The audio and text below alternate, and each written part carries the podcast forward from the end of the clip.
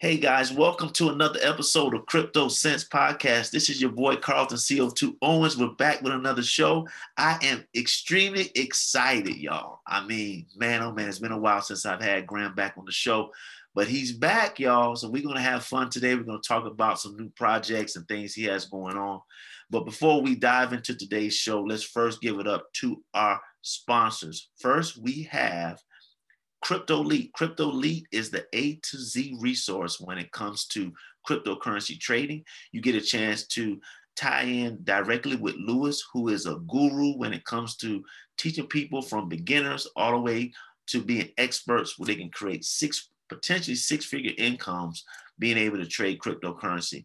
Go over to his website, cryptoelite.com, use the coupon code CryptoSense and get 10% off off, actually 15% off on your course. Also, if you join his VIP group, you'll get 50% off on your first month. Okay. We also have BitZoom Trader. BitZoom Trader is for folks who are a little bit more busy, don't want to learn cryptocurrency trading, but understand the importance of cryptos, cryptocurrency trading. So they use artificial intelligence to do so. Go to BitZoom Trader, set up the account. It's only five bucks to start. And literally, you just connect your Coinbase Pro account or whatever account you have, and artificial intelligence starts to help you make those trades for you if you're busy and you're on the go and you don't know exactly what to do with cryptocurrency trading yourself. So make sure you go over and do that. Also, we have um, Psalms Brittle, psalmsbrittle.com is the best brittle candy you're ever going to eat. If you're like myself that loves brittle, man, oh man. And I know Graham knows a thing or two about brittle too, being from Canada, if you love brittle, this version of brittle is amazing because it's light, airy, and crispy, and it doesn't stick to your teeth. Let me repeat it. It does not stick to your teeth. So make sure you go over to psalmsbrittle.com. Use the coupon code CryptoSense. Psalms is spelled P-S-A-L-M-S, brittle, B-R-I-T-T-L-E.com. And use CryptoSense 10. You're going to get 10% off on your first online purchase. Last but not least, y'all, is also us. We have to sponsor our own show as well.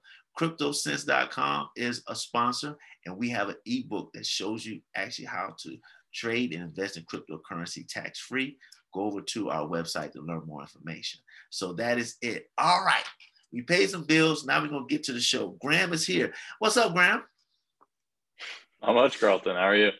Oh man, I'm doing good. It's so good to see you. It's been a while. Uh, last time I had you on the show, actually two days. Last time I had you on the show, um, you know, we were giving some updates on polymath. Um, you know, also B is for Bitcoin. Um, but but just bring me up to speed on these new things that are going on, particularly when it comes to polymesh. I know it's a new project that you all been doing. For sure. So initially at Polymath, we were squarely focused on how can we enable actual financial securities to exist on blockchains. You know, when technology first came out in terms of blockchains, it was create a token, anyone, anywhere, anytime can send anything, any amount to anyone, anywhere.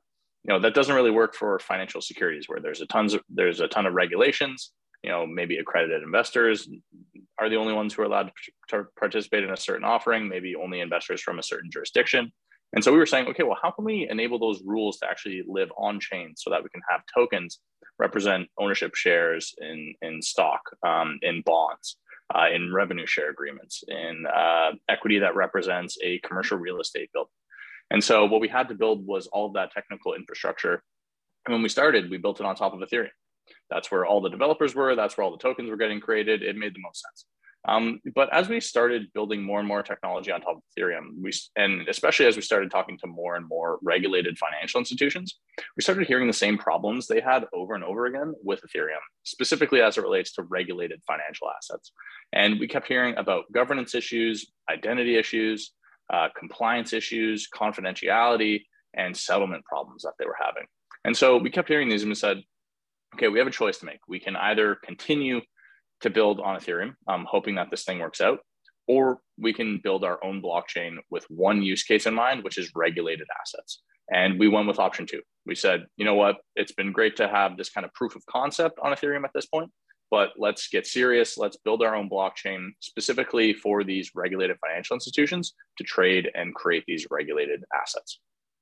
Wow, that is phenomenal. And I would imagine that making that pivot, you know, because when you think of Ethereum, you think of, you know, all the uh, history there, you know, both both positive and negative. It was it was probably a little bit of a of a uh, a hard shift or a hard pivot to go ahead and just say, you know, we're going to do it ourselves and just go ahead and just go hard on that. I mean, just just talk to me about that that that process. I mean, was it was it challenging, you know, to make that decision, you know, to move?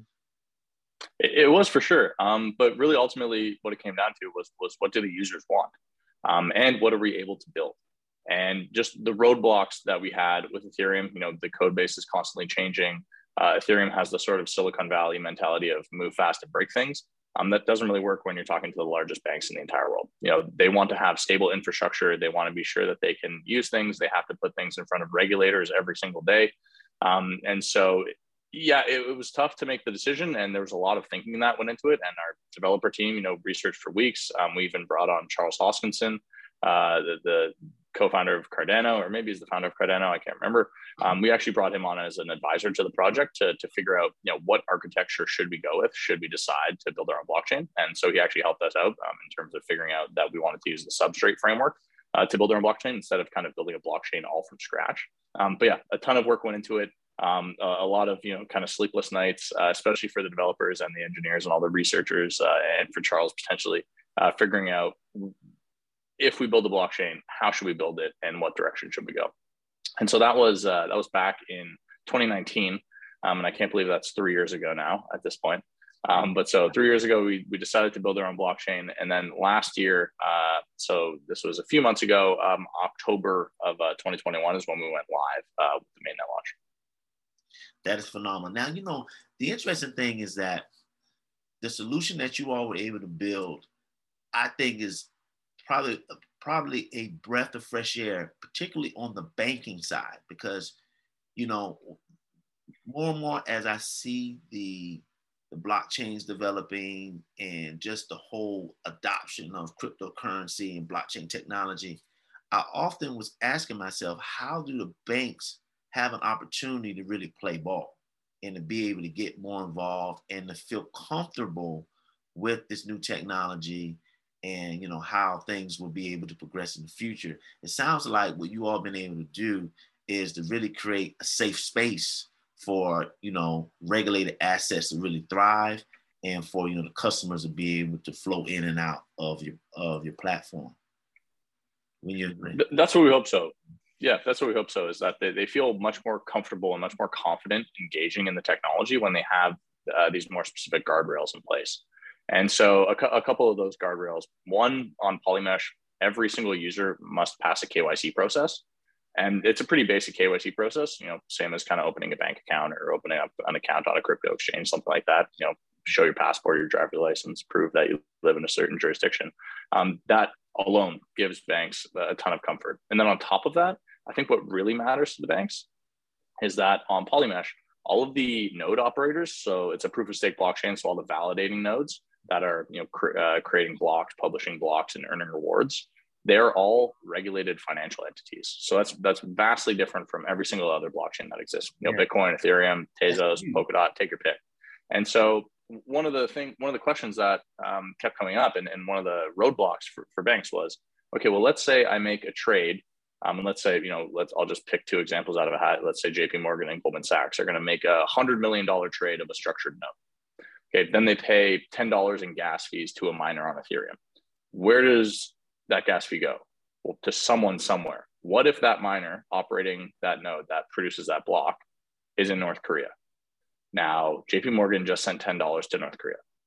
You can't do that. Okay. And so the fact that there's no concept of KYC whatsoever on all these other blockchains was a huge sticking point for a lot of them. And just, you know, they just really couldn't play ball. They couldn't wrap their heads around um, their, their, you know, thousand person compliance team just could not give the, the, the green stamp saying, yes, this is good to go and we can use this. Um, another one that's really interesting um, that, that we think we've, we've solved for pretty well on uh, Polymesh with, with our settlement engine is ensuring that settlement can only occur when both parties affirm settlement instructions. And so, to give an example of that, I'm not sure if you saw when Visa uh, purchased a CryptoPunk. Did you see that? No, I didn't see that. Okay, so so so Visa bought a CryptoPunk. Uh, I think this was a few months ago, and they said to the world, "Hey, everyone, look how cool we are. We're Visa. We have CryptoPunk." Then I sent them some Poly tokens. Then a bunch of people sent them some NFTs with penises on them. You know, and so and then a bunch of people sent them some other tokens. Now Visa has those assets on their balance sheet they don't want those assets on their balance sheet. They don't want the the five poly tokens or whatever I sent them. They don't want the explicit photos of NFTs that are on their balance sheet. They don't want all the other assets. And so it's a fundamental problem with the architecture of Ethereum and these other public general purpose blockchains where if I want to send you something, you have to receive it. Whereas on Polymesh, what we've done, because it's specifically for regulated assets and for these financial institutions to feel comfortable, both sender must affirm settlement instructions and receiver must affirm settlement instructions. And only at that point can a trade of assets take place. And so, you know, very funny example, I guess, but that was one thing we kept hearing was, you know, settlement doesn't work this way um, in the traditional financial ecosystem where just I can send anything to your account um, but it has to when we're talking about things like stocks, bonds, revenue share agreements, etc. Absolutely, man. That is that is that's phenomenal. I mean, it it just seems like um, you all are just covering all the different problems, but you also sound like you're, you're solving problems that haven't even how can I say it? They're they're definitely problems, but the problems that people are not really thinking about, you know. And so uh, do you think in the future this this this type of structure, this type of system that you all created is something that can maybe be adopted even on more so on the consumer side of things? Yeah, exactly. And that's where we're seeing a lot of interest in people who are going to be the ultimate investors in a lot of these assets. Um, so initially, you know, we think it does make sense where it's kind of bank to bank uh, interacting. Um, but ultimately, we've, we've built an infrastructure where anybody can onboard, you know, provided they meet the basic KYC requirements. And so I believe wholeheartedly that every single financial asset on earth will be on a blockchain at some point in time. You know, I can't predict whether that's five years, 10 years, 50 years, but it will happen. Uh, I'm, I'm pretty sure that at this point, the writing's on the wall. It is the infrastructure of choice for money at this point. Um, and then it's going to be the infrastructure of choice for financial assets. And we're seeing that we're seeing more uh, interested parties want to onboard, whether that's banks, whether that's broker dealers, whether that's custodians, uh, KYC providers, and then ultimately retail users as well. Um, so uh, a number of people have onboarded. I think we're around 2,000 users at this point um, who've onboarded, and, and, now they're they're staking uh, PolyX to earn rewards and help provide security to the chain. So absolutely, that's that's the direction that things need to be going to. Absolutely. Well, definitely. Thank you. Thank you so much for taking some time out of your busy schedule to educate us and put us on with what you all, all are doing over at Polymesh. Um, how how can they find more information about you know your next plays and the things that you're doing um, in in the future? I think we broke up a little bit, but hopefully you you got that question. Yeah, yeah, all good. Um, uh, yeah, so best place to go uh, first would be probably polymesh.network. Uh, so P O L Y M E S H dot network. Uh, and then our Twitter account is definitely the most active in terms of social media for us. So we're at Polymesh Network on Twitter.